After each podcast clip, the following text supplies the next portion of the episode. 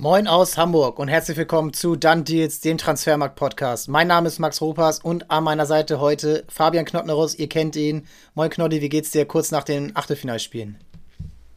Moin Max, erstmal wieder danke, dass ich dabei sein darf. Mir geht's äh, super. Ich hoffe, dir natürlich auch. Ja, also gestern Abend Portugal, Schweiz, das war nochmal ein kleines Fußballfest. Ähm, da wird sich der eine oder andere da fragen, ob die Aufstellung bisher so die beste war. Und auch davor Marokko, Spanien, äh, muss ich sagen, ich fand es richtig gut. Wir wollen heute darüber sprechen, über die Achtelfinals. Wir wollen darüber sprechen, wie sieht es aus im Viertelfinale. Erstmal, wer trifft auf, auf wen und wer kann dann ins Halbfinale weiterkommen. Wer hat die besseren Chancen? Bei wem muss man sich ein bisschen äh, Sorgen machen?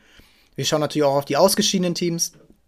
Und dann wollen wir auch auf ein anderes ausgeschiedenes Team schauen, und zwar auf die DFB 11, wo jetzt ja einige ja, Themen anstehen, einige Reformationen, äh, Reformen, die man noch nicht so genau deuten kann, wer kommt, wer geht, ähm, wer entscheidet da überhaupt, äh, was passiert. Ähm, und ja, da gibt es ja eigentlich echt nicht so viel Spielraum bis zur EM 2024, die in 18 Monaten stattfindet. Und in, in 12 Monaten ist schon die Auslosung. Äh, die, die Testspiele müssen organisiert werden, da gibt es viele Probleme und da ja, gibt es jetzt Handlung, Handlungsbedarf und das geht ja auch für den DFB relativ schnell voran. Ähm, darauf schauen wir später. Jetzt erstmal Achtelfinale. Acht Spiele, von denen waren fünf, äh, korrigiere mich, aber fünf ziemlich deutlich. Eins hätte deutlich sein sollen und dann gab es die zwei Elfmeterschießen äh, mit den Mannschaften aus der Deutschlandgruppe. Hat dich das überrascht, dass das dann doch so eine deutliche Geschichte in den meisten Spielen wurde, nachdem die Gruppenphase ja schon relativ spannend war, über alle Gruppen verteilt. Ähm, du hast ja schon das äh, letzte Achtelfinale angesprochen, Portugal-Schweiz. Da bin ich auf jeden Fall davon ausgegangen, dass es enger wird. Ähm, Niederlande, USA hätte man auch denken können, dass das nochmal mal ein bisschen enger wird. Ähm, aber sonst war es für mich eigentlich klar, tatsächlich gerade jetzt Brasilien, auch die Franzosen, England, ähm, dass sich da die Favoriten durchsetzen. Ähm, man hätte sich natürlich gefreut darüber, wenn es ein bisschen spannender gewesen wäre. Ähm, aber ich glaube, ja, im Endeffekt, da Qualität setzt sich halt nun mal durch und da finde ich den Unterschied doch schon oder fand ich den Unterschied schon doch deutlich, auch schon bevor die, die Spiele gespielt wurden. Ähm, Habe ich bei den meisten, wie gesagt, somit gerechnet. Ähm, wie gesagt, Portugal finde ich eine große Überraschung, gerade nach den Gruppenspielen, ähm, wo sie sich ja doch schon eigentlich in allen sehr schwer getan haben, dass das jetzt gegen die Schweiz so deutlich wird, ähm, weil ja auch Schweiz gute Spiele gemacht hat, gegen Brasilien zum Beispiel ähm, spät das 0-1 bekommen, ähm, gut gespielt, wo Brasilien auch noch nicht schonen konnte, weil es ja das zweite Gruppenspiel war. Von daher schon ein bisschen enttäuscht, war vielleicht in der Höhe auch ein bisschen zu hoch nachher, aber sonst muss ich sagen, richtig überrascht hat mich da jetzt im Achtelfinale eigentlich, eigentlich nichts. Wie sah es bei dir aus? Ja, also Portugal schon echt sehr interessant. Also ich habe das Spiel, äh, ich habe nach zehn Minuten erst eingeschaltet, konnte die Ausstellung vorher nicht sehen, dachte, was, der, der alte Kapitän spielt nicht. Und dann habe ich mir überlegt, okay, es könnte ja vielleicht so ein bisschen mehr Tempo drin sein. War es dann auch und das ging dann direkt dann los. 1-0 durch Ramos, drei Tore insgesamt. Äh, super Spieler, super reingepasst, auch mit Joao Felix äh, harmoniert, mit Bernardo, mit Bruno Fernandes ja, und da, das hat einfach schon richtig Spaß gemacht und ich bin gespannt, wie es das jetzt gegen Marokko sein wird, die aus meiner Sicht defensiv stabiler sind. Und vielleicht muss man dann auch wieder zurückgucken. Man spricht ja immer vor dem Turnier über so Hammergruppen. Und man hat jetzt, dieses Jahr gab es eigentlich so keine. Wenn man dann eine so ein bisschen gesehen hat, war es dann eigentlich schon die Portugal-Gruppe mit Ghana, Südkorea und Uruguay. Und das war dann schon vielleicht so ein bisschen der Fingerzeig. Das hätten alles Mannschaften sein können, die weiterkommen. Am Ende ist Südkorea geworden, die ja eigentlich fast die schwächste Mannschaft so auf dem Papier waren und aber das nicht verdient haben. Und äh, die Brasilien-Schweiz-Gruppe war vielleicht ein bisschen leichter. Und da sieht man dann vielleicht dann doch, dass die Schweiz da vielleicht ein bisschen Losglück hatte. Und stell dir mal vor, die hätten noch ein Tor geschossen in, gegen die Serben dann wären sie Gruppensieger geworden, dann hätten wir Portugal, Brasilien im Achtelfinale gehabt. Das wäre eine Verschwendung gewesen. Also das wäre schon, da hätte sich Brasilien aber dreimal äh, in den Hintern beißen können, dass das passiert wäre. Ja, und ansonsten hat mich auch nur eine Sache überrascht, und zwar, dass so ein 1-0 sofort das Spiel entscheidet eigentlich. Also, wenn du dir Frankreich-Polen anguckst, Frankreich hatte ein bisschen Probleme. Juris rettet ein, zwei Mal, Pickford rettet ein, zwei Mal gegen Senegal und nach dem 1-0 war es eigentlich durch. Dann ist der Favorit gesichert, dann stehen die einfach defensiv gut. Da ist auch äh, Maguire zum Beispiel so ein Spieler, der dann, ja, man kann ihn kritisieren, wie man will, bei Manchester United auch berechtigt, der erfüllt seinen Job. John Stones erfüllt seinen Job, ähm, die Torhüter erfüllen ihren Job, äh, Juris Pickford, ähm, auch die Niederlande eigentlich auch, ne? Das steht früh 1-0. Ähm, sie könnten fast schon 1-0 hinten liegen. Pulisic hat ja eine Riesenchance, aber dann stehen sie sicher. So, dann stehen die mit ihrer Dreierkette sicher. Van Dijk, ähm, vielleicht nicht mehr der Van Dijk von vor zwei Jahren, aber immer noch ein Turm. Und dann war es auch entschieden. So. Und Argentinien muss es eigentlich ein bisschen souveräner runterspielen am Ende. Dann ist es da auch entschieden. Brasilien sowieso, die spielen, die haben richtig nach vorne gespielt. Das war mal schön zu sehen. Ja, und dann ähm, hast du die Spiele eigentlich durch. Portugal haben wir angesprochen. Und dann bist du bei den beiden ja, Spielen, die wirklich spannend waren. Ne? Und da frage ich mich, was war. Also, man hätte sich vielleicht auch vorher ein bisschen gedacht, aber jetzt gerade Marokko gegen Spanien, wie hast du das Spiel gestern gesehen? Denn vom Ballbesitz, von den Statistiken her, war es ja wieder ein typisches Spanien-Spiel. Aber so ein richtiges Gefühl, die fahren das hier sicher nach Hause, hatte ich über 120 Minuten eigentlich nie. Ja, du sagst es. Es war eigentlich das Spiel, was man von Spanien gewohnt ist, die letzten Jahre, bezüglich, beziehungsweise quasi schon das letzte Jahrzehnt oder länger. Klassischer Ballbesitzfußball, ähm, aber irgendwie ohne wirklich zwingend zu sein. Ne? Also ich fand, man hat jetzt nie die Befürchtung gehabt mit Marokko, dass es jetzt äh, den Bach runtergehen könnte, dass es jetzt so eine richtige Druck- und Drangphase gibt, dass man sagt, okay, jetzt in den nächsten Minuten muss irgendwie oder wird auf jeden Fall ein Tor fallen. Hatte ich irgendwie nicht tatsächlich so. Und das war eigentlich auch der Grund, warum ich Spanien von Anfang an nicht so hoch eingeschätzt habe, weil im Endeffekt, meiner Meinung nach, fehlt ihnen genau das, was den Deutschen gefehlt hat. Da ein klassischer Stoßstürmer vorne drin, dass sie halt auch mal über Flanken und Co. kommen können. Morata hat zwar ihr seine Buden gemacht, aber ich finde, rein vom Kader her muss ich sagen, bleibe ich bei meiner Meinung vom Vorturnier. Das fand ich jetzt mal nicht das Gelbe vom Ei. Also ich hatte, wie gesagt, ähm, wir haben schon vor der Aufzeichnung hier ein bisschen drüber gesprochen, weil wer unsere vier Halbfinalisten waren vor dem Turnier. So, da habe ich Spanien nicht dazu gezählt. Und ähm, sehe ich mich ein bisschen bestätigt jetzt auch. Und das war, ja, ohne wirklich zwingend zu sein. Wie man so schön sagt, das war so ein klassisches Handballspiel. Ne? Also immer schön äh, im Kreis quasi rumspielen. Mal, na, ja, du bist auf der rechten Seite vorne, spielst wieder rum, spielst dann nach links vorne, spielst wieder rum, ähm, ohne wirklich zwingend mit Tempo zu agieren. Und dann ist es natürlich auch ein verhältnismäßig einfacher für eine Nation oder für eine Mannschaft, die hinten, hinten sicher steht, äh, die Räume zuzumachen und zu verschieben. Lass die doch an, am rechten Strafraumeck da den Ball haben und hin und her spielen, solange die Mitte dicht ist und du da mit zwei Viererketten oder einer Vierer- oder Fünferkette davor stehst ähm, ist natürlich unfassbar schwer, sich, sich da durchzuspielen. Aber ich glaube, Spanien war bewusst, auf was sie, auf welche Nation sie treffen und auf welchen Spielstil, äh, dass sie da jetzt nicht auf eine Nation treffen, die äh, offensiv Hurra-Fußball spielen wird gegen sie, äh, sondern die halt äh, tief steht und darauf bedacht ist, kein Gegentor zu bekommen. Und dann fand ich es tatsächlich schon ein bisschen ideen- und einfallslos, ähm, wie sie teilweise gespielt haben. Und da sieht man wieder, was bringen 71 Prozent Ballbesitz, wenn dabei nichts rumkommt. Ähm, ich fand auch in der ersten Halbzeit hatte Marokko äh, trotzdem sogar noch die besseren Torchancen, obwohl sie halt wenig im Verhältnis Ballbesitz hatten. Ähm, ja, also wie gesagt, war ich ein bisschen enttäuscht, hat aber auch meinen Eindruck vom Vorturnieren bestätigt.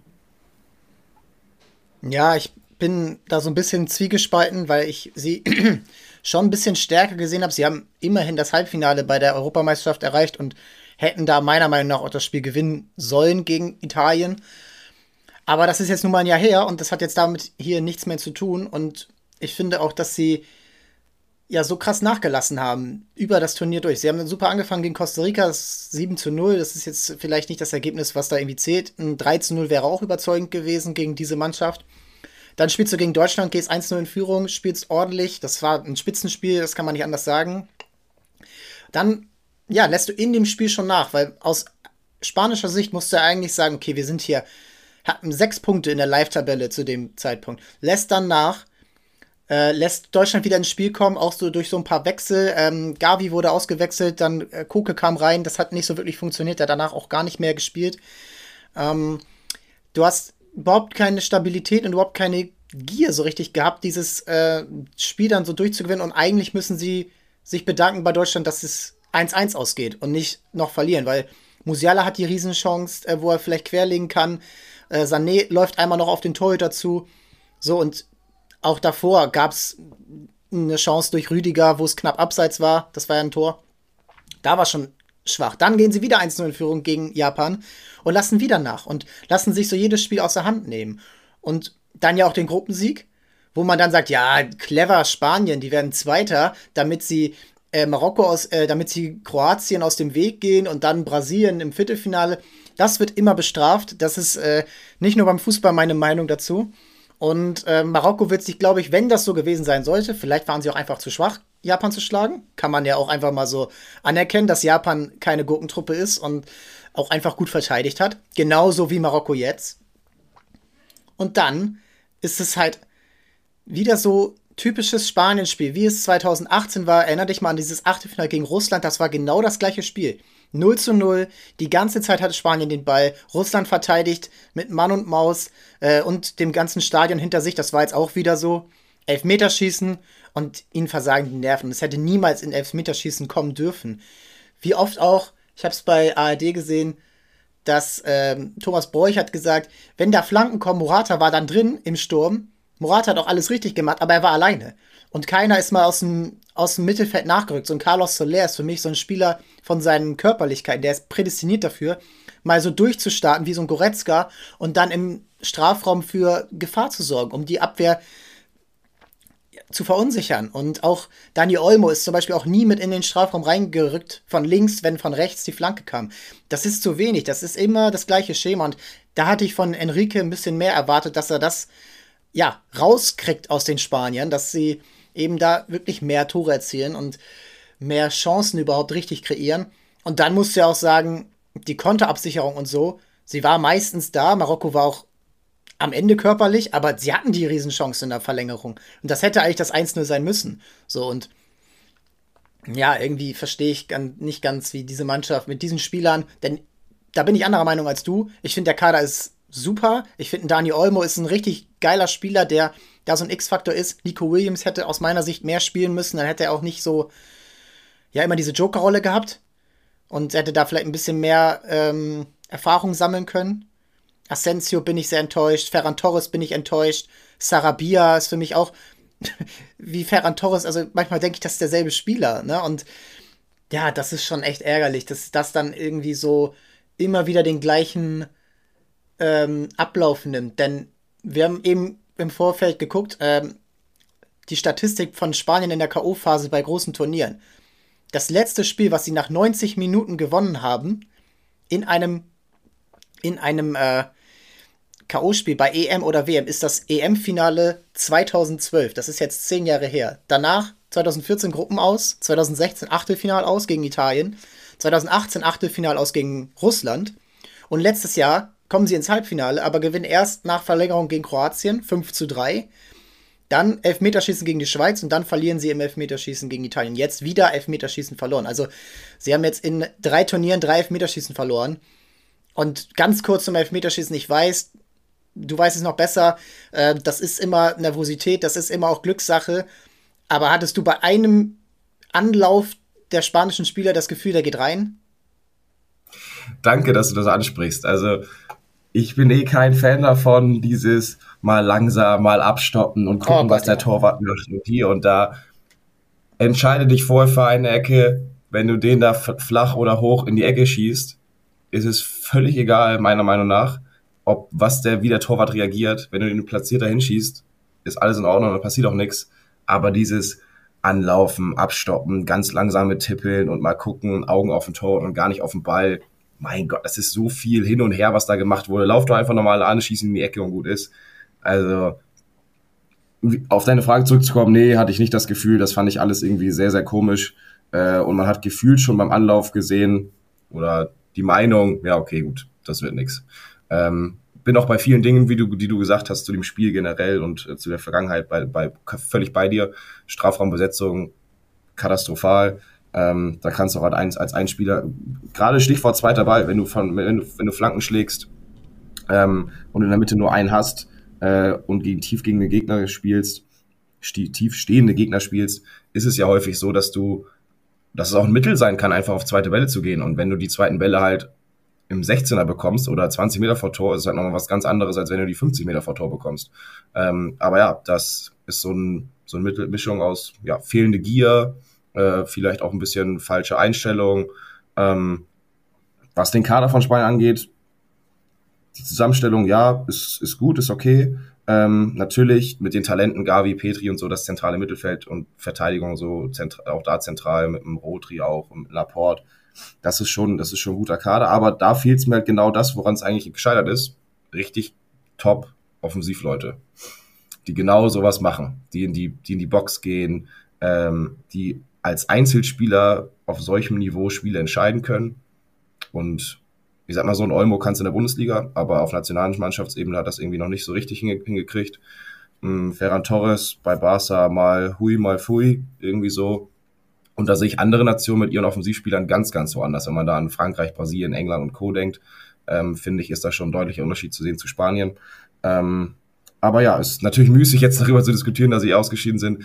Ähm, ja, erstmal so ein bisschen, du hast es ja schon gesagt, sie wollten auf Gruppenzweiten spielen, auf den, vielleicht auf den Platz Gruppen 2 spielen, äh, um Brasilien aus dem Weg zu gehen. Ist ein bisschen Karma vielleicht. Ähm, jetzt sind sie raus, jetzt ist die Deutschlandgruppe die erste Gruppe, die komplett aus der äh, aus der Weltmeisterschaft ausgeschieden ist, äh, haben ja auch viele vorher gesagt, das ist so eine schwere Gruppe, da kann man auch mal vielleicht, oder da kommt, kommt eine Nation wahrscheinlich weit. Jetzt ist die erste Gruppe, die gar nicht mehr vertreten ist.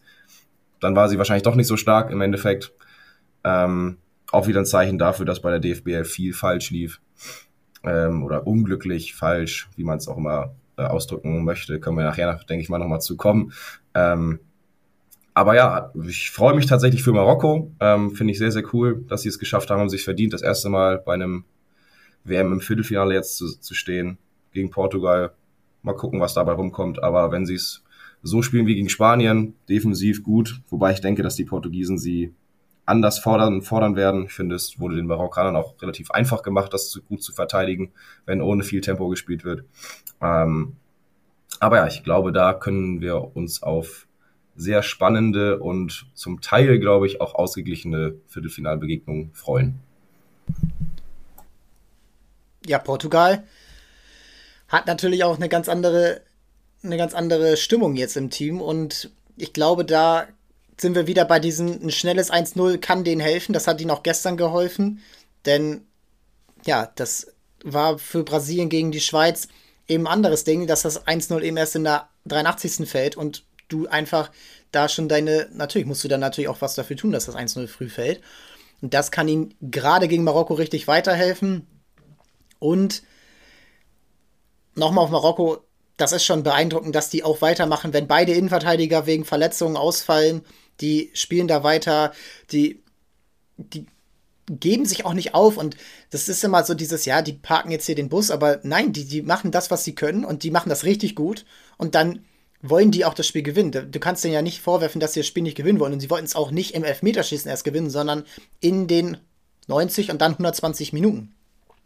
Und dann. Mit ihren Mitteln, mit ihren Mitteln halt, ne? Und das darfst du dir nicht vorwerfen. Ich meine, es wäre ja auch vermessen, wenn, äh, keine Ahnung, jetzt eine Kreisligatruppe gegen eine Oberligatruppe sagt, ja, wir wollen mitspielen und vorne raufgehen und Harakiri-Fußball spielen, ist ja logisch, dass sie das nicht macht. Also das, da kann sich ja jeder in diese Rolle reinversetzen, äh, dass man weiß, ähm, auf welches Niveau man trifft und welches Niveau man selber hat äh, und welche Stärken man selber hat vor allem. Also dieses Umschalt Umschaltspiel bei Marokko mit Ziyech und Bufal auf Außen, der da ein paar Tänzchen gemacht hat ähm, und ein Wahnsinnstempo hat, ist ja logisch, dass du dann äh, ja nicht nicht klaren Offensivfußball spielst und auf Ballbesitz gehst und Co., sondern dich auf deine Stärken besinnst. Und du hast es gesagt, Spanien, ähm, Konterabsicherung war da, aber auch nicht immer so. Ähm, und dann reichen halt tatsächlich zwei, drei Szenen pro Halbzeit. Und wenn du davon eine, eine gut durchspielst, kannst du da in Führung gehen. Und dann finde ich es ähm, auch genau richtig, dass du das so machst. Und es ist doch vollkommen logisch, dass du das so machst. Ja, und da ist dann auch immer so ein bisschen falscher Wunsch nach Naivität, finde ich. Weil guck dir Kanada an, die haben super mitgespielt, haben aber hinten einfach nicht die Sattelfestigkeit gehabt, sind gegen Belgien, was du niemals machen darfst, gegen Belgien in Konter gelaufen. Das ist Marokko eben nicht gegen Belgien. Deswegen haben sie das Spiel gewonnen und Kanada hat das Spiel verloren. Und auch gegen, ja, gegen ähm, Kroatien hatten sie nicht diese stabil, ähm, stabile Sattelfestigkeit, dass, dass sie da eben über 90 Minuten halt das, das Ding halten können. Und das ist halt wahnsinnig ähm, wichtig, da Marokko den Respekt zu zollen. Eben um auch den Spielern dazu sagen, hey, ihr macht das richtig gut und das ist vollkommen in Ordnung und das ist ein Spiel und Spanien ist nicht Frankreich, wie du schon gesagt hast. Da gebe ich dir vollkommen recht, dass die Offensivreihen da besser sind und dass sie da eben auch ähm, Probleme haben, gerade wenn sie immer diesen gleichen Stiefel runterspielen, den sie immer spielen. Das, das geht halt nicht. Ja, und deswegen Respekt Marokko und ich bin wirklich gespannt, wie das jetzt auch wieder im Heimvorteil, das kannst du nicht, äh, das kannst du nicht außer Acht lassen, dass das wieder mega der Heimvorteil sein wird und ähm, ein richtiger Heimvorteil, wo auch die Fans Stimmung machen. Und dann werden wir sehen. Und ich glaube, das wird eine härtere Aufgabe für Portugal als die Schweiz, ähm, weil Marokko wird, glaube ich, nicht so schnell das 1-0 kriegen und kann aber auch nach vorne, glaube ich, ein bisschen mehr machen als die Schweiz. Denn das war dann am Ende doch ein bisschen, ja, einfältig und da hat man dann gesehen, dass Shadan Shakiri sein viertes Turnier schon spielt. Ja, und Kroatien-Japan, finde ich, war so das schwächste Spiel vom, vom Niveau. Und dann muss man jetzt sehen, ob Kroatien gerade ein Modric, gerade auch äh, ein Perisic halt die Körner haben, das dann äh, vier Tage später gegen Brasilien äh, wieder zu schaffen ich würde sie nicht komplett raus, ähm, rausreden aus dem Turnier, aber es muss schon einiges zusammenkommen, dass sie gerade im Mittelfeld dort die Oberhand behalten, denn das ist schon, das ist schon eine, eine Wucht, auch defensiv, finde ich, denn das ist das Neue am, oder was heißt neu, aber das ist schon beeindruckt bei diesem brasilianischen Team gerade, dass sie die Defensive so gut gestalten. Fred, äh, nicht Fred, der kommt meistens rein, aber Paqueta und Casemiro aus meiner Sicht ein super äh, Sechser-Achter-Duo, was auch eben beide Seiten kann. Ne? Die können richtig gut verteidigen, aber hast du bei Paketa gesehen, wenn der mal nach vorne durchsteigt, wir haben im Sommer mal über ihn gesprochen, als er zu West Ham gewechselt ist, das ist halt einfach ein Spieler, das ist ein Box-to-Box-Player, Typ Goretzka, Typ Pogba in seinen besten Zeiten, das, das ist eine Wucht. Und wenn der dann aber auch gut verteidigt, ja, dann gute Nacht. Ja, wir haben gesehen, was passiert, wenn Brasilien Bock hat, Fußball zu spielen und wenn die sich quasi in einen Rausch spielen. Ja, es war nur Südkorea, wenn man es so, so sagen möchte. Aber die haben tatsächlich mal so vielleicht gerade mal so 70, 80 Prozent ihres Potenzials gezeigt. Und wenn die richtig Bock haben, dann wird da jede Nation richtig Probleme bekommen. Ähm, natürlich dementsprechend auch die Kroaten. Ähm, bin ich gespannt, wie es die Brasilianer angehen, ob die jetzt vielleicht in so einen gewissen Leichtsinnsmodus gehen, vielleicht auch so ein bisschen Arroganzmodus, keine Ahnung, weiß man nicht, kann man vielleicht so denken, wenn man 4-0 zur Halbzeit führt ähm, gegen Südkorea und dann sich denkt, okay, es, ist jetzt nur Kroatien, andererseits Kroatien schon im WM-Finale vor vier Jahren, ähm, darf man sicherlich nicht unterschätzen ähm, und ich glaube, ja, Neymar und Co., die haben halt richtig Bock, die wollen jetzt nochmal wie gesagt, letzter WM-Titel 2-2, so das ist auch schon ordentlich her haben was gut zu machen. Da ist immer noch irgendwie dieses 1 zu 7 im Kopf, was da im, was bei der, bei der eigenen WM passiert ist.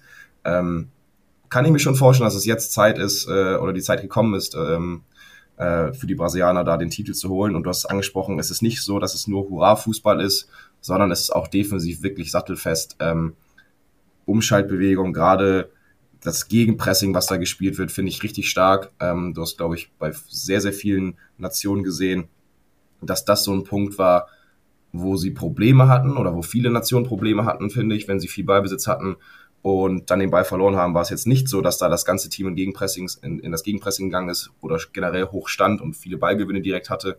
Ich finde, das hat Brasilien schon mit, mit am besten gemacht. Ähm, ich würde mal das Kamerun-Spiel jetzt ein bisschen ausklammern.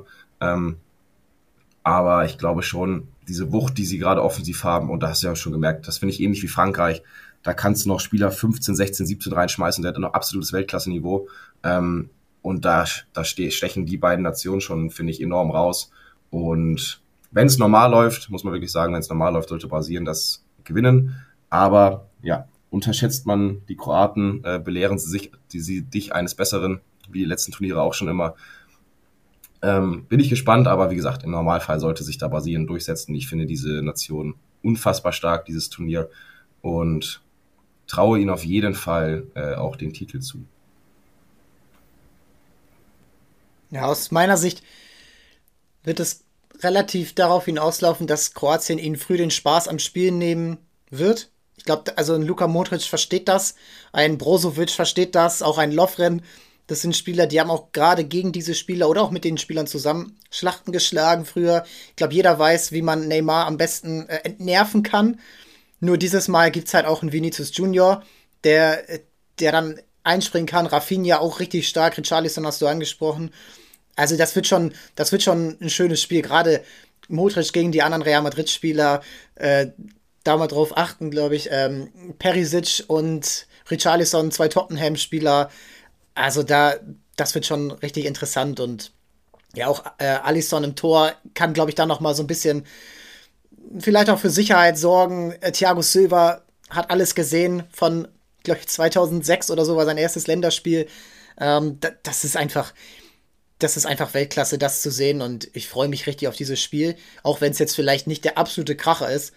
Und dann wartet ja eigentlich alles auf das Halbfinale Brasilien gegen Argentinien. Ein Spiel, was es. Ich sag mal, ich, ich, ich unterbreche wartet. mal kurz. Weil ich sage eigentlich. Ne? Okay, gut. Ähm, bezüglich äh, Kroatien, du hast ja gesagt, äh, sie müssen es versuchen, den Spaß am Spiel zu nehmen. Ähm, ich finde, die Serben haben das auch versucht und haben das teilweise auch hinbekommen. Aber ich finde, da hat man jetzt diesen Entwicklungsschritt gesehen. Ähm, und da hat man auch gesehen, okay, Brasilien ist nicht mehr nur noch Neymar, sondern halt noch Vinicius Junior, Anthony, Rafinha, Richarlison, Paketa und, und, und. Ähm, und da finde ich, man hat, die haben wirklich daraus gelernt. Und sie waren trotzdem so, dass sie sich natürlich darüber aufgeregt haben, dass sie sie auf die Knochen bekommen haben. Ist ja auch völlig normal. Ähm, aber sie haben trotzdem ihren Stiefel runtergespielt. Und sie sind nicht ähm, in diesen Harakiri-Modus gefallen, von wegen, ah, jetzt machen wir alles noch Einzelleistung und wir beschweren uns noch, wir meckern nur noch. Sondern sie haben es souverän und taktisch trotzdem weiterhin normal durchgezogen. Und ich glaube, das hätten sie die letzten Turniere eben nicht gemacht, beziehungsweise haben sie auch nicht gemacht. Und das ist so ein Schritt, ähm, ja, das, das muss ein Mittel der Kroaten irgendwie sein, aber ich glaube tatsächlich, dass das die Brasilianer nicht mehr so juckt wie, wie die letzten Turniere. Als kleiner Einwand nochmal kurz. Ja, ja, nee, das ist ja vollkommen richtig und auch die Schweiz hat versucht, den Bus zu parken und irgendwann kommt dann Casemiro halt mit nach vorne, der, man sagt dann so blöd die Brechstange, aber das war ja irgendwo die Brechstange und das ist halt ein Spieler, den darfst du niemals unterschätzen. Und ich habe den Transfer im Sommer auch ein bisschen kritisch gesehen für das Geld, aber wenn du siehst, was der drauf hat, jetzt auch bei der Nationalmannschaft wieder, das ist einfach ein richtig guter Spieler und der hat nicht nur davon profitiert, dass er neben Kroos, Modric und Cristiano Ronaldo gespielt hat bei Real Madrid. Der war sehr, sehr wichtig für die ähm, letzten vier Champions League-Titel, die er richtig miterlebt hat. Ja, und dann, ich sehe auch Brasilien klar favorisiert und das ist, ein Pflicht, das ist eine Pflichtaufgabe. Und dann geht es ins Halbfinale, wo man, finde ich immer, wenn du das Halbfinale bei einem großen Turnier erreichst, dann kannst du eigentlich fast immer von einem Erfolg sprechen. Dann kannst du nicht sagen, das war ein schlechtes Turnier. Das kann Brasilien auch 2014 nicht sagen, auch wenn du 1 zu 7 verlierst. Das war halt, war halt so. Deutschland hatte auch ein erfolgreiches Turnier 2006, hat gegen Italien verloren und dann gegen Spanien 2010. Und jetzt ist es da natürlich dann die Frage, ob sie dann das auch hinkriegen. Aber dafür gibt es einen Gegner und der wird auch am Freitag ausgemäkelt. Argentinien gegen die Niederlande. Ein Duell, was es häufig gegeben hat bei großen Turnieren. Finale 1978, Halbfinale 2014, Vorrunde 2006 in Deutschland. Ähm, das war einfach ähm, das ist einfach schon immer so ein bisschen auch mit Tradition behaftet. Äh, Louis van Gaal hat sich auch, glaube ich, nicht die größten Freunde gemacht mit ein paar Kommentaren. Äh, Di Maria hat sich darüber aufgeregt, wie er bei Manchester United damals von ihm behandelt wurde. Das ist alles Spielerei. Auf dem Platz wird es entschieden und das sind jetzt zwei Mannschaften, äh, korrigiere mich gern, aber die jetzt noch nicht das Allerbeste gezeigt haben. Sie haben Ansätze gezeigt, die einen mit Messi, die anderen mit Cody Gakpo, der ja einfach neuer, neuer Spielertyp ist in diesem holländischen Team. Aber da bin ich richtig drauf gespannt, wer jetzt so sein, sein bestes Spiel liefern kann. Bei den Holländern bin ich nicht so auf die Ausstellung gespannt, die ist, glaube ich, ziemlich sicher. Bei Argentinien gibt es so zwei, drei Fragezeichen. Die Maria kann da spielen. Wer spielt hinten? Spielen sie mit einer Dreierkette oder mit einer Viererkette? Aber jetzt mal so aus deinem ersten Gefühl, wer ist für dich Favorit in dem Spiel? Weil für mich ist das so das schwerste Spiel gerade einzuschätzen. Ja, neben dem anderen Viertelfinale, was wir noch nicht äh, besprochen haben, ist das so das Spiel, wo man nicht so wirklich weiß, oder wahrscheinlich, wo sie auch, wo die Nation auch selber nicht so wirklich weiß, wo sie stehen. Ähm, ich finde, sie hatten beide eine okaye Gruppenphase. Die Niederlande war jetzt, muss man sagen, wurde da jetzt auch nicht so richtig gefordert, finde ich. Argentinien hat es nach der Blamage gegen Saudi-Arabien, finde ich, ganz okay gemacht in der Gruppe.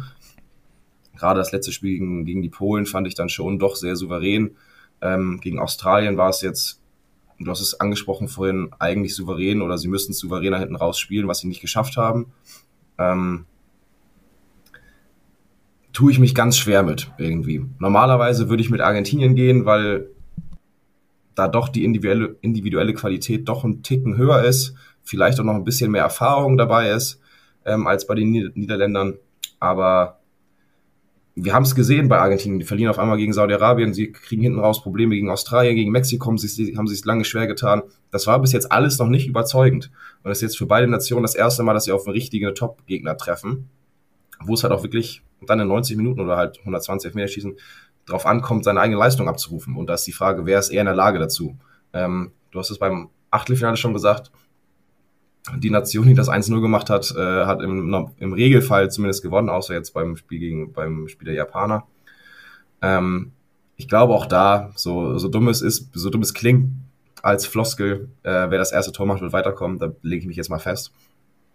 Und ich, wenn ich mich entscheiden müsste, würde ich mich, glaube ich, äh, für die Argentinier entscheiden, aufgrund der individuellen Qualität und der doch wahrscheinlich ein bisschen mehr oder höheren Erfahrung. Aber wie gesagt, kann auch komplett in die andere Richtung gehen. Das kann, finde ich, auch ein langweiliges 0-0 werden. Das kann Torspektakel werden. Ähm, kommt darauf an, wie früh da vielleicht schon Tor fällt. Man sagt ja auch oft, ein Tor wird dem Spiel gut tun. Ich glaube, da wird es auf jeden Fall der Fall sein, ähm, dass dann beide mit offenem Visier irgendwie spielen müssten. Äh, oder einer zumindest. Ähm, aber ich ja, wie gesagt, ich würde mich, wenn ich mich festlegen müsste, würde ich Argentinien wählen. Äh, bin aber gespannt, was du dazu sagst.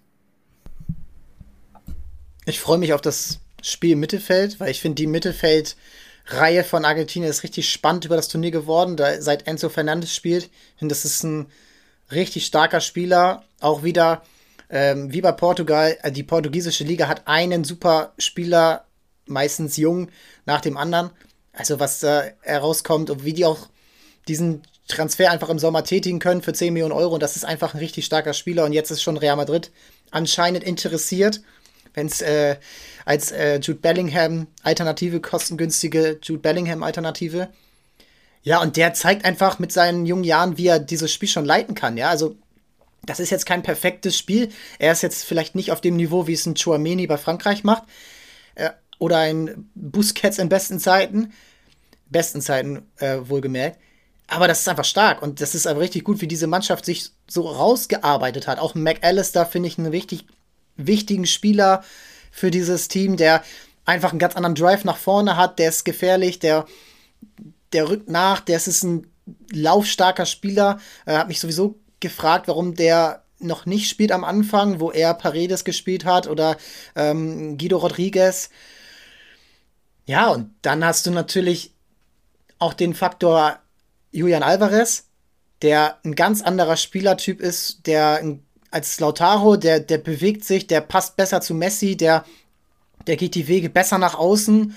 Und Messi hat halt dann wirklich richtig gute Zuarbeiter. Und er selber ist auch besser geworden im Turnier. Am Anfang war er okay, er hat dann die Pässe, die er richtig gut spielen kann, die hat er natürlich gespielt, es war dann oft abseits gegen Saudi-Arabien, aber jetzt mittlerweile hat er so eine ganz andere Rolle, die ihm mehr liegt, äh, wo er auch ein bisschen intelligenter spielt. Er spielt nicht so äh, ein bisschen vorausschauender spielt er jetzt.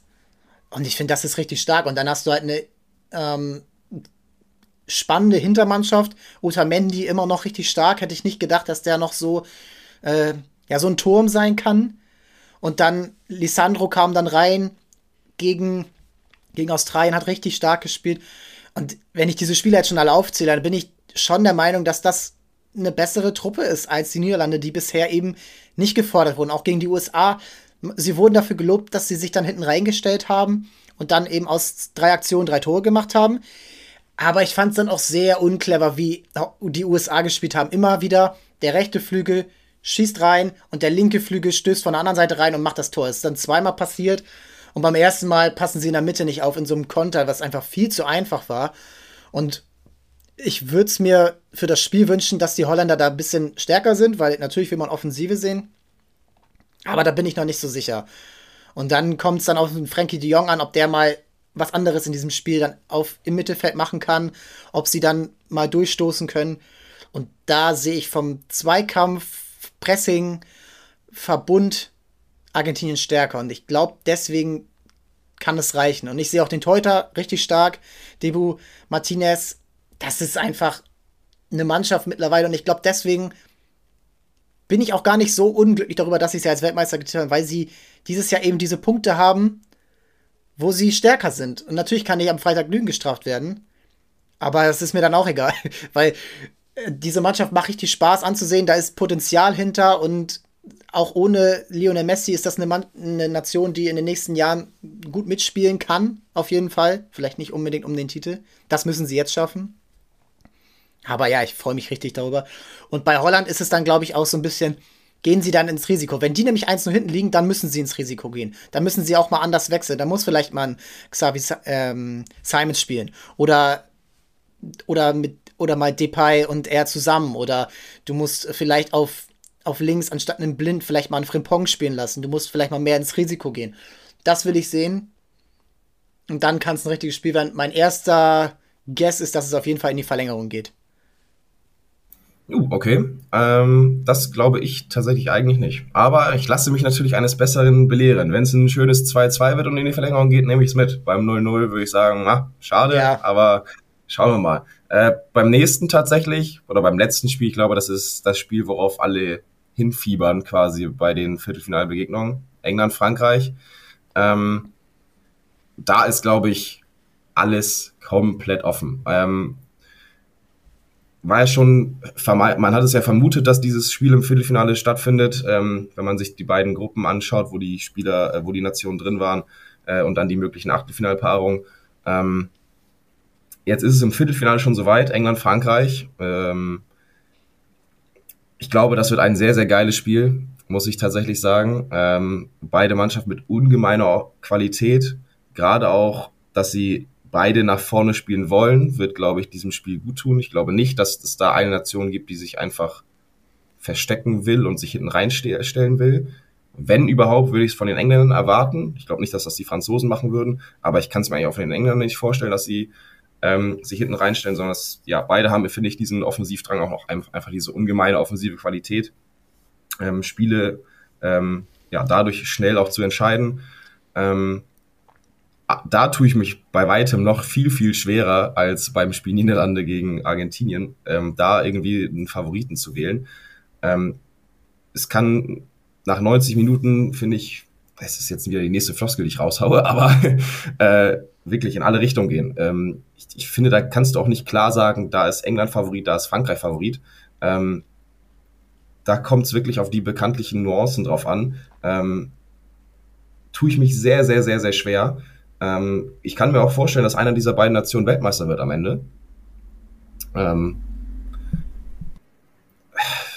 ich weiß nicht, ähm, ob du da einen klareren Blick hast für dieses Spiel, aber würde ich mich komplett, äh, komplett schwer tun und ungern eigentlich jetzt schon entscheiden. Ähm, ich glaube und hoffe einfach, dass das ein richtig geiles Fußballspiel wird, wo man als neutraler Zuschauer einfach sagt, boah, das ist ein Spiel, das ist richtig geil anzuschauen. Ähm, ich hoffe, dass sie sich halt nicht irgendwie neutralisieren im Mittelfeld äh, so gegenseitig, sondern dass es da halt irgendwie zu einem Schlagabtausch kommt. Ja, ich, ich bin gespannt, ob du einen klaren Kopf, Kopf hast da, was, was äh, den möglichen Ausgang dieses Spiels angeht, ähm, beziehungsweise auch die Herangehensweise. Ich meinte jetzt, dass es zwei offensiv starke Mannschaften sind, die, wo sich wahrscheinlich keiner hinten reinstellen wird. Ähm, bin ich gespannt, ob du das genauso siehst ähm, oder ob du glaubst, dass sich da einer in die Underdog-Rolle rein verziehen möchte und sagt, okay, ich stelle mich vielleicht eher hinten rein. Kannst du dir sowas vorstellen oder sagst du, die spielen eigentlich oder wollen beide eigentlich ihren Stiefel runterspielen und sagen, dass, sagen wir, das Heft des Handelns äh, selbst in der Hand haben und nicht, ähm, ja, sozusagen nicht äh, reagieren, sondern halt eher agieren? Ja, ich glaube, es entscheidet sich wieder mal im Mittelfeld und ich finde, da ist England ein bisschen im Vorteil. Wenn man jetzt mal in so einem engen Spiel darauf schaut und vielleicht ändert Deschamps ja auch was an der Ausstellung. Bin mir noch nicht ganz sicher. Beide jetzt nicht so die Trainer, die jetzt groß was ändern im Turnier, wenn man auf die letzten Turniere eben schaut. Aber Bellingham, Rice und Henderson, gerade defensiv im Vergleich zu Chouameni, Rabiot und Griezmann, da sehe ich die Vorteil. Und da sehe ich dann wirklich so ein Chouameni, ich glaube, das wird das wichtigste Spiel bisher in seiner Karriere. Da, der muss da funktionieren, gerade defensiv. Und auch er muss den Ball behaupten können. Ich sehe ihn da richtig stark. Ich sehe ihn da wirklich als super Sechser. Aber das wird halt wichtig. Und er braucht natürlich auch Unterstützung. Und dann ähm, ist das so ein Punkt. Und dann würde ich so sagen, die linke Seite bei den Franzosen nach off äh, offensiv mit Theo Hernandez und Mbappé gegen wahrscheinlich Walker und Saka. Das ist schon, das ist auch wieder so ein Ding. Huh, aufpassen ob da nicht, äh, also da kann schnell mal eine Doppelaktion kommen. Theo Hernandez finde ich super. Ich finde, der ist stärker als sein Bruder Lukas und hätte auch eher so spielen sollen, finde ich schon. Lukas Hernandez ist für mich eher ein Innenverteidiger. Da ist er aber jetzt äh, vielleicht nicht der stärkste bei den Franzosen. Und dann ist es da richtig wichtig, dass dort unterstützt wird. Und da ist ein Henderson super wichtig, dass der unterstützt. Ich finde, das ist genau das richtige Spiel für ihn wieder auch so ein Spieler, der immer wieder schlecht geredet wird und immer wieder sich durchsetzt, egal ob bei Liverpool oder bei England. Und da könnte ich mir vorstellen, dass es richtig gut sein, äh, sein kann, dass England da defensiv Vorteile hat und wenig zulässt. Und dann darfst du natürlich überhaupt nicht die langen Bälle auf Mbappé zulassen. Aber du darfst dich auch nicht zu sehr auf ihn konzentrieren, nicht zu sehr nach rechts schieben, aus deiner Sicht, weil auf der anderen Seite wartet Dembele und der ist von den Anlagen finde ich her ganz knapp nur hinter Mbappé, von den Leistungen her deutlich dahinter. Aber allein seine Beifüßigkeit, allein seine trickreich, äh, seine, seine trickreichen Aktionen, mh, mm, das kann schon richtig gut funktionieren. Und dann im Mittelfeld, äh, beziehungsweise dann auch in den Abwehrreihen, Kane auf der einen Seite gegen wahrscheinlich Upamecano und Varan, wenn mich jetzt nicht alles täuscht. Und auf der anderen Seite dann Giroud gegen Maguire und Stones, ah, da sehe ich jetzt auch gerade vielleicht eher England im Vorteil. Man, es könnte auch anders sein, aber ich glaube, England hat bessere Chancen, defensiv gut zu stehen. Ich finde, sie stehen auch besser defensiv als Frankreich. Die hatten gegen Polen Chancen zugelassen. Sie haben gegen Tunesien, ja, B11, aber auch Chancen zugelassen. Standardtor gegen Dänemark kassiert und 0-1 hinten gelegen gegen Australien. Also überall immer so leichte Dellen. Und beim Torhüter Juris Pickford, die sehe ich so ungefähr gleich vom Niveau. Keine Weltklasse-Torhüter, aber auch keine, ja, äh, keine, wo du jetzt wirklich Angst hast. Sie haben sich jetzt auch echt bewiesen in den letzten Turnieren. Auch Pickford, der ja manchmal so ein bisschen wild erscheint, aber ich glaube, der ist der Richtige für dieses Team.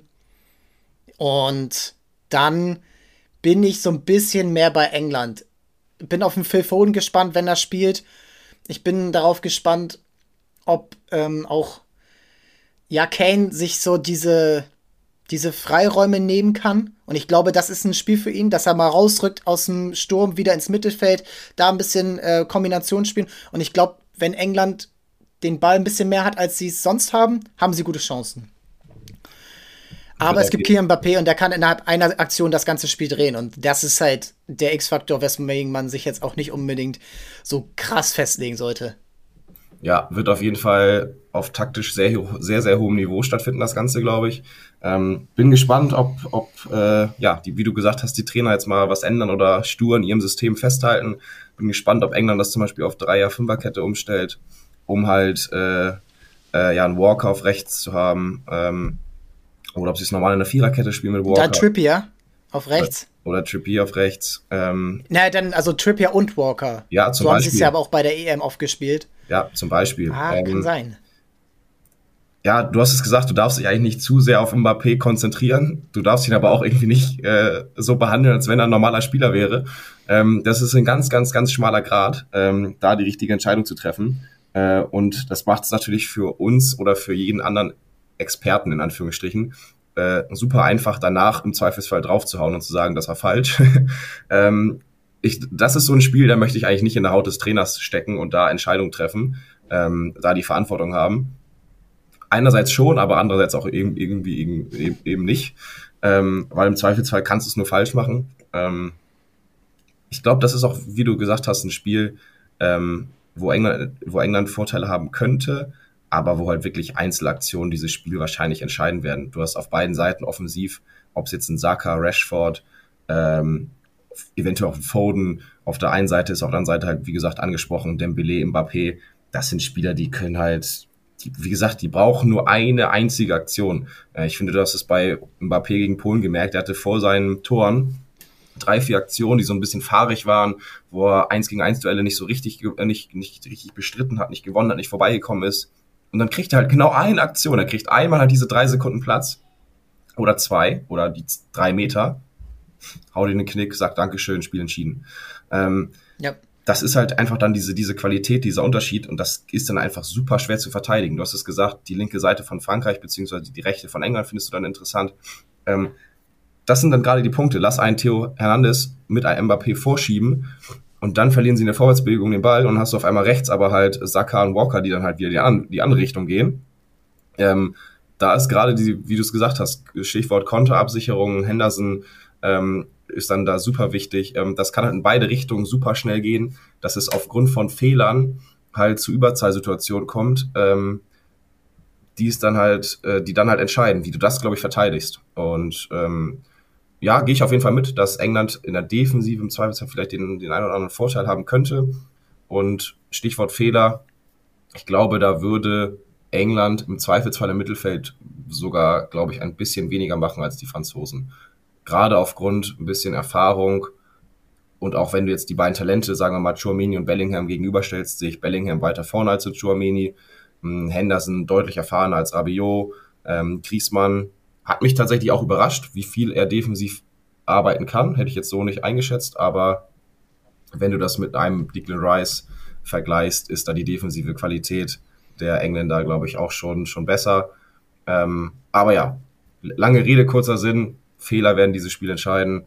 Ähm, und ja, ich, wie gesagt, ich glaube, wir können uns da auf ein sehr, sehr gutes Spiel freuen. Gerade die Experten und äh, Fußballfachsimpelnden können sich, glaube ich, auf ein taktisch sehr, sehr äh, auf ein taktisch hohes Niveau freuen. So. ja, es ist die Frage, ob welche Taktik es dann ist, Gruppentaktik oder eben Individualtaktik.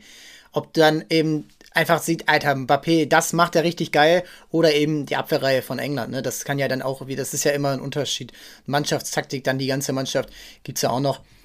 Hm, ein Punkt, der den noch vielleicht zu Frankreich so einen kleinen, vielleicht nicht unbedingt Tipp, weil ich glaube nicht, dass Chance machen wird, aber wie man England, glaube ich, gerade defensiv angreifen kann, ist, wenn du Mbappé vielleicht ins Zentrum stellst und einen Coman auf links stellst um dann drei richtig schnelle Spieler zu haben gegen die, ja, Walker, der war früher auf jeden Fall richtig schnell. Er ist jetzt, glaube ich, auch nicht der langsamste, aber ein Maguire ist nicht der schnellste, ein Stones ist nicht der schnellste und dann kannst du vielleicht so richtig nerven und dann Giroud vielleicht dann eher als Einwechselspieler bringen, was er ja auch drauf hat.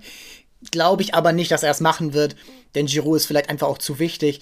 Im Bälle halten, das hat er dann einfach besser drauf als ein Mbappé in diesem Zentrum so hoch angespielt werden. Standards natürlich auch. Das werden wir sehen. Ey, das ist ein richtig spannendes Spiel. Samstagabend 20 Uhr, da haben alle anderen Mannschaften schon gespielt. Das heißt, jeder wird genau auf dieses Spiel gucken. Und ich glaube, dass da der, ja, auf jeden Fall ein Finalist sein wird und dann auch ein richtig guter Titelkandidat. Dann vielleicht Argenti gegen Argentinien oder Brasilien. Das werden wir dann sehen. Ja, also kann man nur äh, wieder den Hut vorziehen und Vielleicht wird es dann echt so ein Spieler entscheiden, wer es dann auch immer ist. ähm, Mbappé, mal schauen, ob er echt das jetzt auch wieder auf dem größten Level zeigen kann. Was er ja bisher, klar, WM 2018, da hat er zwei Tore gemacht. Aber jetzt seitdem, die großen Spiele waren dann nicht unbedingt seine. Äh, gegen Real Madrid letztes Jahr, Finale gegen Bayern München in der Champions League. Werden wir sehen. Das Zeug hat er natürlich allemal und ähm, das, das will er sicherlich auch beweisen. Ein Thema haben wir noch und das ist der DFB. Und da sollten wir einmal rausschauen, um vielleicht auch so zu bewerten, was jetzt seit dem Aus passiert ist. Äh, unser Kollege Tobias Kröger und ich, wir haben darüber gesprochen, über die ersten ja, Eindrücke nach dem Aus, was ja auch nicht unbedingt in dem Spiel gegen Costa Rica passiert ist, sondern hauptsächlich gegen Japan, aber auch gegen Spanien, muss man sagen. Das Spiel hätte man gewinnen können. Jetzt wird aber über Personen gesprochen. Oliver Bierhoff ist weg. Das ist, ähm, ja, einvernehmlich äh, wurde der Vertrag aufgelöst. Der wäre eh nur noch bis zur EM 2024 gegangen. Ich glaube, das hatte er sich auch so vorgestellt, dass das so sein Abschluss sein wird. Nach knapp 20 Jahren dann ähm, kann man sagen, wäre vielleicht verdient gewesen. Aber man kann auch sagen, verdient wäre gewesen, wenn man nach 2018 seinen Hut nimmt. Und ähm, jetzt hier nicht irgendwie, wir sind hier nicht beim Beamtentum, auch wenn man das beim DFB manchmal denkt. Aber jetzt geht es ja nun mal darum, wer wird sein Nachfolger oder zwei Nachfolger vielleicht auch. Und dann, wie entscheidet dieser Nachfolger dann auf dem Platz? Und da geht es jetzt um die Namen. Ich glaube, Matthias Sammer scheint der Top-Kandidat zu sein. Man redet über Freddy Bobic. Man redet auch über Lothar Matthäus und Stefan Effenberg, was ich überhaupt nicht verstehen kann. Denn ich finde, Name äh, ist sicherlich vom Fußballerischen haben sie alles erreicht, aber sie haben nicht einmal irgendwie eine richtige leitende Position in einem Sportverein gehabt seitdem. Was braucht denn, abgesehen mal vom Namen, was braucht denn der DFB jetzt gerade kurzfristig auf das Ziel 2024 Heim-EM? Finde ich ganz schwer. Ähm, fängt damit an, zu beurteilen oder zu eruieren, was war überhaupt die Rolle von einem Olivier, Oliver Bierhoff. Ähm, war es wirklich viel Organisation und Co. im Hintergrund? Wie viel sportlichen Einfluss hatte er? Ähm, da bin ich ehrlich, tue ich mich sehr, sehr schwer, das Ganze zu beurteilen. Ähm, was sie brauchen, einen, der das einmal komplett umkrempelt. Ähm, das war jetzt so viel äh, Friede, Freude, Eierkuchen äh, die letzten Jahre. Da wurde niemals so richtig auf die Kacke gehauen und gesagt, so, das ist, das läuft schlecht, das läuft schlecht, das muss sich ändern, das muss sich ändern. Ähm, ich kann mich noch ganz gut an diese gefühlt vierstündige PK von Löw und Bioff erinnern, äh, wo in einem Monolog äh, erzählt wurde, was alles nicht funktioniert hat und was man anders machen muss. Und jetzt stehen wir hier vier Jahre später und es hat sich gefühlt einfach gar nichts geändert. So ehrlich muss man ja sein. Ähm, es wurden zwei, drei Leute aussortiert, ähm, sagen wir mal jetzt Boateng, Hummels, Co. Äh, und sonst muss man so, so ehrlich, muss man einfach sein, ist nichts passiert. Im Drumherum nicht. Ähm, keine Ahnung, du hast jetzt natürlich Musiala Wirtz und sowas als Talente, die dabei sind, aber auch nur, weil es absolute Top-Talente sind. Sonst hat sich meiner Meinung nach einfach gar nichts getan. Und da muss einfach jetzt einer mal rein, der das Ganze einmal komplett umkrempelt. Und ähm, ja, du hast jetzt da schon die Namen genannt. Ein Sammer ähm, soll Favorit sein, der aber selber jetzt gesagt hat, laut einem Bericht, ähm, dass er sich eher in so einer beratenden Funktion beim DFB sieht, also nicht in der Top-Rolle. Äh, ein Bobic wurde noch genannt, könnte jetzt eventuell Favorit sein. Ähm, ja, so Namen wie, wie du gesagt hast, Matthäus, Effenberg, kann ich mir eigentlich auch beim besten Willen nicht vorstellen. Äh, und dann gibt's halt noch so den Bereich Ex-Profis äh, aus der jüngeren Vergangenheit. Kedira, Mertesacker, Hövedes, Schweinsteiger, Lahm, die da auch mit rein, reingeworfen wurden. Äh, Kedira selbst sagt, nee, mein Name ist vollkommen unwichtig. Hitzelsberger sagt, ich brauche dazu gar nichts sagen. Ähm, weiß ich nicht. So ein, so ein Schweinsteiger tut sich, macht sich gerade ganz gut als TV-Experte bezüglich äh, auch ein bisschen kritisch sich äußern. Ähm, weiß ich aber nicht, inwiefern er jetzt vielleicht für den sehe ich eher, weil, was so eine präsidiale Rolle angeht, anstatt so einer Sportdirektorrolle oder Teammanagerrolle. Ähm, Lahm ist für mich jetzt nicht derjenige, der auf die Kacke haut, glaube ich. Ähm, vom Charakter. Ist her. ja auch beschäftigt mit dieser EM-Organisation. Genau. Ne? Das ist ja auch, darfst du ja auch nicht ver verkennen, dass das jetzt bis dahin sein Hauptjob sein wird. Danach kann es ja vielleicht sein. Eben. Und da bin ich ehrlich, das hat Flick ja auch schon gestern gesagt. Er sieht sowohl fachlich als auch menschlich gerade keinen geeigneten Nachfolger. Und ähm, so hart es klingt, aber da bin ich irgendwie bei ihm. Also, das ist jetzt auch nichts gegen einen Freddy Bobic und Co., aber was, hat, was hat er in den letzten Jahren auf der Ebene groß gerissen? Ähm, bei Hertha ist er sang- und klanglos untergegangen, finde ich, bis jetzt. Ähm, ja, nicht gut, das kannst du natürlich nur von außen beurteilen, äh, was da von innen oder intern passiert, da stecken wir nicht drin. Aber das sehe ich eigentlich auch nicht, dass das einer ist, der den DFB jetzt einmal umkrempelt und äh, äh, neu entwickelt, ähm, beziehungsweise neu ja. positioniert erstmal. Ähm, und da bin ich schon auf Seiten von Flick. Ähm, wer, da sehe seh ich keinen. So, er war dann natürlich jetzt aber auch, muss man sagen, sehr auf Bierhoff fixiert. So, und er hat gesagt, das war seine Ansprech sein Ansprechpartner Nummer eins, sehr, sehr guter Freund, sehr, sehr wichtige Person äh, für ihn. Äh, seit ja auch sehr, sehr vielen Jahren, muss man ja auch sagen. Das ist jetzt nicht so, dass das jetzt äh, seit äh, der Fall ist, seitdem er Bundestrainer ist, sondern kennen sich ja vorher schon, äh, ist schon lange und viel zusammengearbeitet. Seit 2006. Genau, eben. Und ähm, bin ich gespannt, äh, inwiefern das auch Auswirkungen hat auf die Zukunft von Hansi Flick. Aber wir bleiben erstmal jetzt bei dem Thema Teammanager. Ähm, ich weiß nicht, ob du da einen Kandidaten hast, äh, jetzt den du da kurz unterm Hut äh, hervorzaubern kannst oder hervorziehen kannst. Ähm, von allen Namen, die da jetzt genannt wurden, würde ich am ehesten Matthias Sammer sehen, der aber selber sagt, ich möchte eher eine beratende Funktion haben. Ähm, bei den anderen würde ich überall sagen, boah, weiß ich nicht. Entweder haben sie es auf der Ebene noch nie so richtig gemacht, keine Erfahrung mit, oder passen meiner Meinung nach einfach nicht. Ähm, ja, bin ich gespannt, ob du noch ein, von diesen Namen, die, ran, die gehandelt werden, einen da siehst in dieser Position, in dieser Rolle, beziehungsweise äh, ob du einen Namen hast, der da jetzt noch gar nicht genannt wurde. Als erstes muss man ja gucken, Sportdirektor DFB und Sportdirektor Fußballclub in der Bundesliga ist ein ganz anderer Job. Im Fußballclub in der Bundesliga geht es um Spieler verpflichten. Da musst du scouten, da musst du, ähm, da musst du natürlich auch schauen, was das deine eigene Nachwuchsmannschaft sich entwickelt, aber meistens gibt es da dann ja auch noch eine andere Person. Und letztendlich geht es ja dann darum, die Spieler, die du hast, gerade jetzt bei so einem kurzfristigen Ziel in anderthalb Jahren, musst du ja das sportliche Potenzial auf dem Platz sehen. Du musst die sportliche Fachkompetenz auf dem Platz haben.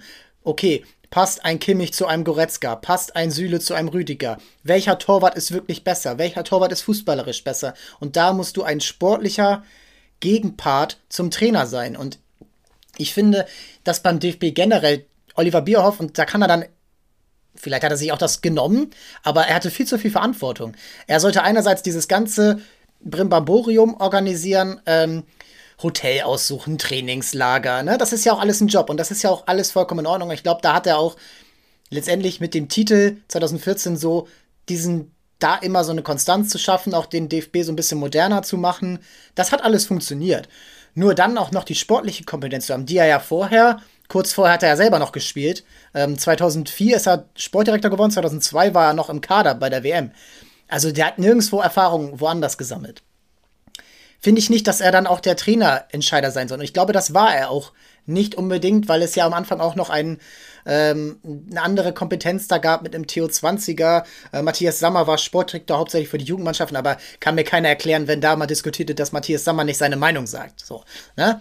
Und das ist halt jetzt die Frage, wie teilst du dir das auf? Ich finde, die Nationalmannschaft braucht einen so Teammanager, der so bei der Mannschaft ist. So einen, ähm, der jetzt auch gar nicht der Sportdirektor ist, sondern so einen, der dabei ist und ja, so ein bisschen älter als die Spieler ist. Da sehe ich so vielleicht so einen Kedira oder einen Mertesacker. Gut, Mertesacker hat ja auch einen Job bei Arsenal, aber ähm, so einen, der dann mal so eine, so eine Ansprechpartner ist für eben junge Spieler, der 2014 dabei war. Da sehe ich einige Spiele, die das sein könnten. Auch Miro Klose könnte ich mir da vorstellen. Aber dann braucht es einen, der sportlich auf ebenbürtigem Level ist mit dem Trainer, der da, der da komplett dabei ist, der jede Woche in den Bundesliga-Stadien ist, der richtig arbeitet. Ich habe Oliver Bierhoff wirklich in wenigen Bundesliga-Stadien mal so gesehen. So, man hat Jogi Löw immer gesehen, so meistens in Freiburg oder Offenheim, ähm, ist ja auch nah dran. Aber du brauchst einen, der immer dabei ist, der mit den Sportdirektoren bei den ähm, Vereinen spricht, der richtig nervt. Und da wäre Sammer aus meiner Sicht perfekt. Wenn er es nicht macht, ja, dann haben wir Pech gehabt. Aber dann musst du eigentlich als DFB genau darauf vorbereitet sein, auch so ein ähm, in der Hinterhand zu haben. Ich habe dir vorhin ketzerisch gesagt, ja, die Liste, die da jetzt im Gespräch ist, die hätte auch meine zweijährige Tochter machen können, weil das, da hätte jeder drauf kommen können, dass das jetzt die ähm, Man äh, Menschen sind, die da in Frage kommen. So, und eigentlich müsste es beim DFB jemanden in der Hinterhand geben, der schon rangeführt wurde. So, ähm, da sehe ich gerade keinen. Da sehe ich auch keinen. Äh, ja, ähm, vielleicht, wer mir so einfällt, ist so Stefan Kunz, der ein richtig guter U21-Trainer war, der auch früher bei Lautern äh, Sportdirektor war. Ich glaube, sich dann so ein bisschen übernommen hat, wieder auch mit so vielen Aufgaben und dann ja auch da so ein bisschen den Absturz mit eingeleitet hat vor knapp zehn Jahren. Aber der hat sportlich Kompetenz. Der hat, Sport, der hat als Trainer gearbeitet, der hat als Sportdirektor gearbeitet, der kennt auch Nachwuchsspieler, die vielleicht richtig gut reinpassen. Mir fällt so ein Tom Kraus ein, der mal als Sechser in Frage kommen sollte.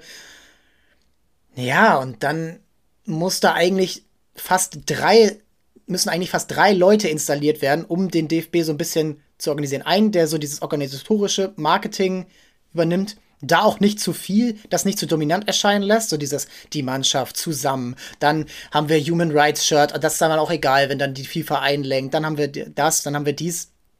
Das muss klar sein, die Nationalmannschaft muss auch anfassbarer werden und nicht nur so, wir schreiben einmal Autogramme vom Training. Die muss cooler werden. So, es muss wieder so ein Gefühl entstehen, dass ähm, man auch richtig für, für Deutschland ist. So, das habe ich seit ein paar Turnieren gar nicht mehr. Ähm, so richtig in der breiten Masse bin ich auch bei mir selber. Da muss eingeben, der sportlich da ist, was ich gerade gesagt habe, so, der die Kader-Nominierung mitentscheidet, so, das darf nicht nur der Bundestrainer machen.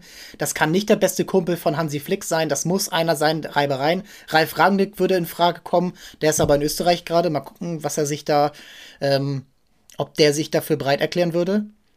Und dann eben so ein Teammanager, der eher bei der Mannschaft ist, der Ansprechpartner eben ist für ein, ähm, ja, für einen jungen Florian Wirz oder Jamal Musiala oder ähm, auch ein, vielleicht so ein Kai Havertz, wenn der mal nicht spielt. So einen, der mal, der so in den Arm nimmt. So. Und das, das könnte ich mir gut vorstellen, dass so, ein, äh, so eine Person dem Team helfen kann. Ja, und dann, was ich gerade noch gesagt habe, der Sportdirektor, der wirklich dann auch die sportliche Kompetenz hat, der sollte auch mitentscheiden, wer der Trainer ist. Wenn er sagt, Hansi Flick, guter Mann, nehmen wir, ich finde, erstmal kannst du jetzt nicht sagen, dass das alles schlecht ist, was Hansi Flick gemacht hat. Das hätte auch anders laufen können, wenn du gegen Spanien gewinnst und äh, vielleicht Rüdiger nicht im Abseits steht, dann würde hier niemand darüber reden, ob Hansi Flick der richtige Trainer ist. Aber Hansi Flick sollte nicht andersrum darüber entscheiden dürfen, ob wer jetzt da Sportdirektor wird. Das ist aus meiner Sicht überhaupt nicht äh, logisch und überhaupt nicht gerecht. Äh, Michael Ballack hat das auch, glaube ich, gerade gesagt. Ja, und äh, dann ja, ist schwer. Und gerade, ich glaube aber, dass das Wichtigste ist, und weiß nicht, wie da der Meinung ist, aber dass überhaupt erstmal so dieses Mentale wieder, dieses Fokus Sport, Fokus Ziel, Fokus Siegen, ähm, Gruppenphase übersteht. Dieses nächste Spiel ist das Wichtigste. Und das ist jetzt natürlich ganz schwer, dass es nur Freundschaftsspieler sind, aber vielleicht ist es auch mal ganz gut. Ja, und ich glaube, da muss der DFB einfach auch mal eine klare Richtung vorgeben und eben jetzt nicht, nicht auf den einmal geschaffenen Strukturen 2004, als mal alles umgekrempelt wurde mit Klinsmann. Das ist eben der Punkt.